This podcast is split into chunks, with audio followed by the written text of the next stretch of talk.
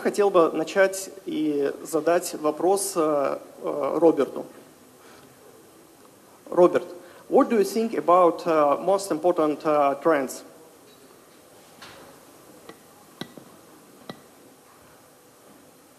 I think in the financial sector, one of the things that really surprises me in the sector is you would expect state of the art infrastructure, and I find it is anything but state of the art infrastructure. The financial sector seems to be dependent in many countries on a small, sorry, a large number of very small programs that were often created in house, that the person who created that has left the company, that nobody really understands how that works, and then you multiply that by 500. And that means that the financial industry is not good at patching, it's not good at updating. It tends, in my experience, to run on very old software and often old hardware, which means it's really difficult to secure the infrastructure properly. Um, I think also there are a variety of ways that the financial sector are trying to use applications and the Internet of Things, e payments. Uh, some are more successful than others, some are more secure than others. So I suppose for me the trend is um, I'm hopeful that 2016 will start to move towards a greater level of cyber maturity in the financial sector. And I'm sorry to start on a negative note. Сергей. Ну вот, отвечая за Сбербанк, я бы выделил следующие актуальные проблемы. Значит, мне кажется, что это атаки со стороны иностранных государств, это атаки со стороны террористических групп, это атаки со стороны организованных людей, которые обращаются в Альфа-банк, и в информационную безопасность.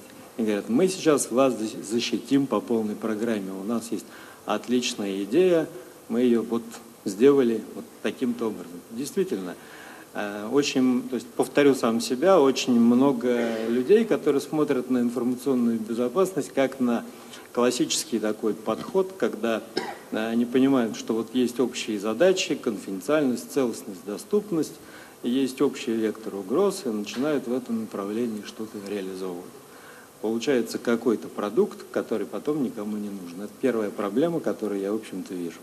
Вторая проблема, она, наверное, связана действительно с тем, что стартап чаще всего, ну, я не беру отдельные случаи, когда стартап является так сказать, вариации на тему уже существующего бизнеса.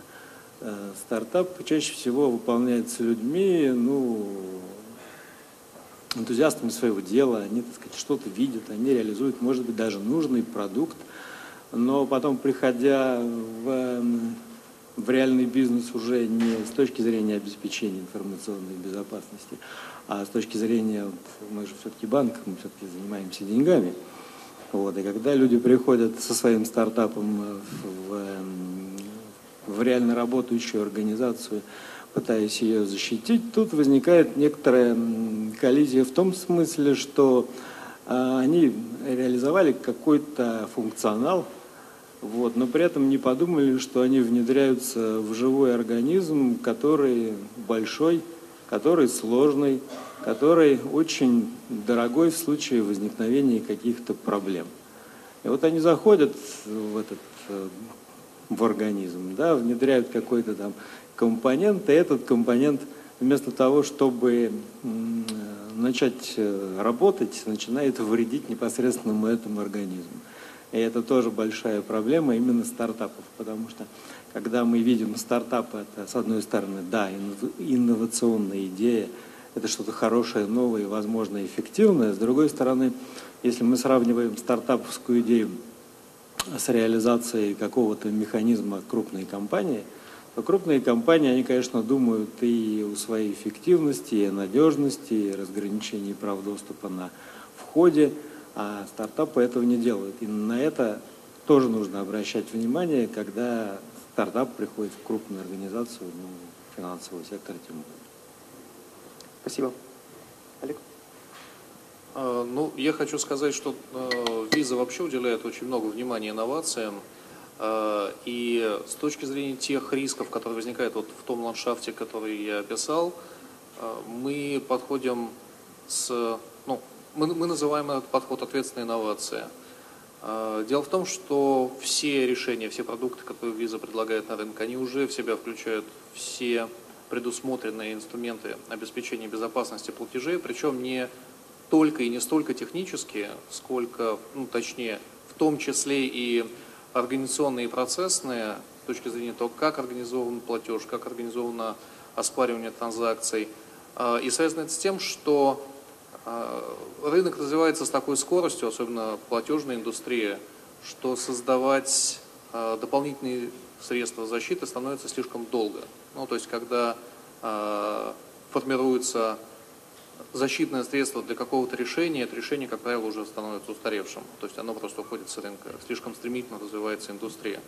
Поэтому с этой точки зрения Виза действительно занимается, инвестирует в инновации, проводятся здесь, даже в России в том числе, хакатоны, различного рода конкурсы для, для инноваторов, но в основном это бизнес-инновации, которые, безусловно, должны в себя включать эффективные инструменты управления рисками, которые будут встраиваться в механизмы управления рисками платежной системы естественным образом. Спасибо. Знаете, я хотел поговорить немножко вот э, о другом. Да, во-первых, когда мы говорим о стартапах, да, инновациях, я бы их разделил там на две такие большие категории. Вообще государство должно само заняться таким хорошим стартапом и восстановить те позиции, которые когда-то были в России. В первую очередь я имею в виду элементную базу. Да. Это тот стартап, который должен родиться, которого ждет вся страна и банки в том числе. И, к сожалению, мы пока не можем видеть э, результатов. Не видно. Те единичные продукты, которые там громко тиражируются в печати, не продукты тиражируются, а в печати тиражируются. Вот. Э, они пока вот, не являются именно коммерческим продуктом. Это как бы вот первый стартап, которого мы все ждем, и, наверное, Сколково должно вот в этом направлении сильно потрудиться. А вторая – это уже вот часть, такие стартапы, реальные стартапы, когда появляются какие-то идеи, люди хотят чего-то сделать, сделать полезное. Э, мне довелось за последние пару лет э, заниматься анализом, ну, может, там, 10-15 таких вот стартапчиков, скажем. Э, как говорил Александр, уже пытаются дорабатывать известные идеи, но на нашей российской почве. И как, вот есть идея, хотим сделать хороший СИЕМ – вот, и начинают там что-то делать. И оказывается, что на самом деле э, идея-то хорошая, но проблема в том, что она, как уже Александр говорил, вживляется в большой организм со своими внутренними связями. И, к сожалению, большинство стартапов, с которыми мне приходилось иметь дело, э, не рассматривают себя и вот свой продукт как элемент большой системы. Они очень самостоятельные, самодостаточные. И даже не потому, что там ребята что-то не так делают. Да. Подход э, у них, ну, не то что местнический, да, а вот э, решить какую-то маленькую проблемку. И в связи с этим возникает опять же задача Сколково. Стартапы должны быть планируемые, они должны быть направляемые. И направления должны задавать, ну, наверное, вот представители бизнеса, как, как сейчас. Да? Например, я бы мог предложить направления, которые э, юные головы могли бы взять на вооружение. Да? Как я уже говорил, создание CM-систем наших отечественных, легких, надежных, масштабируемых. Создание всевозможных э, продуктов защиты периметра, наших, российских ну, не говорю сертифицированных, хотя бы вот то, чтобы они решали задачи, которые должны решать. Э, ну, системой DLP я считаю, что наши уже где-то там на хорошем мировом уровне, но их все равно мало, и еще есть над чем поработать, и в этом смысле э, стартапы тоже были бы интересны. Но это такие вот крупными мазками, куда можно было посмотреть нашим инноваторам. Спасибо. У нас есть в стране очень хороший пример стартапа в области информационной безопасности и, возможно, уже фазу стартапа эта компания переросла и стала действительно серьезным и полезным игроком на рынке, это группа IB. И я хотел бы задать вопрос э, Дмитрию на тему, как это выглядит с другой стороны, с точки зрения компании, которая работает с финансовыми учреждениями, с банками. Ваш опыт, проблемы, с которыми приходилось столкнуться, и советы э, другим, э, что можно сделать лучше. Спасибо нас сложно, наверное, уже назвать действительно стартапом, мы переросли этот этап несколько лет назад, а, но тем не менее, да, мы все равно проходили вот эти как раз ошибки, а, о которых сказали коллеги из финансовой индустрии. А, действительно нужно ориентироваться на их потребности. Но на самом деле сейчас очень хорошее время для этих самых стартапов. Вот если взглянуть на те угрозы, по которым я рассказал, там ничего нового нет, в принципе. То есть банковские трояны, они существовали уже, ну не знаю, ну, уже лет 10 минимум.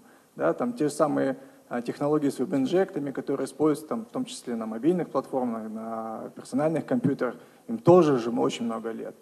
Целенаправленные атаки на банки, но это, честно говоря, такая комбинация уже готовых инструментов, которые использовались тоже уже просто, ну, ну не 10 лет, может, чуть-чуть меньше.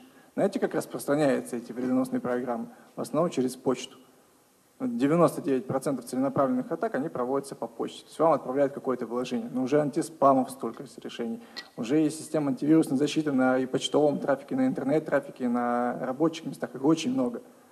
Вот эти средства, которые сейчас используются, они эффективны, но не совсем. Да? Я бы так сказал.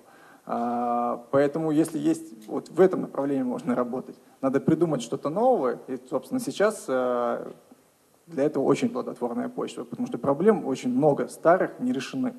Вот. Второе, все равно нужно ориентироваться действительно на потребности а, конкретных а, заказчиков. Но если вы видите, да, мы тоже с этой проблемой сталкивались, то, что мы придумали какую-то вроде как новую идею, приходим с ней, а она действительно не нужна. Но на этом как бы останавливаться не надо. Если она не нужна в России, попробуйте ее экспортировать там, где она действительно нужна, потому что в разных регионах потребности разные. Вот. Еще раз, да, то есть если она не нужна здесь, это не означает, что на этом надо останавливаться. Идею надо а, развивать и пытаться ее доводить а, до конечного потребителя как можно активнее. Еще раз говорю, всегда потребности будут разные. Даже в рамках одной страны они могут быть разные в разных регионах. А, время сейчас хорошее, так что вам карты в руки. Спасибо. В Сколково и на других площадках не устают повторять, что кроме технологии очень важно развитие бизнеса, очень важны продажи.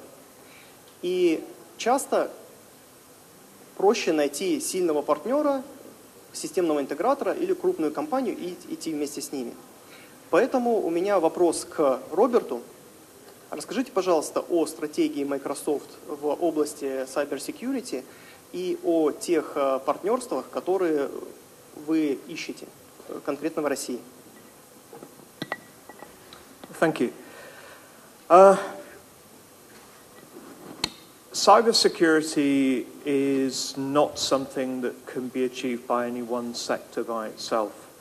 So, in the financial sector, there is a need to modernize infrastructure and to bring along a, a higher level of risk thinking. But supporting that, there is a raft of technology. So increasingly, um, threat information can help banks to make decisions in fast time. Um, one example which I will cite is uh, we take down, in partnership with government agencies, particularly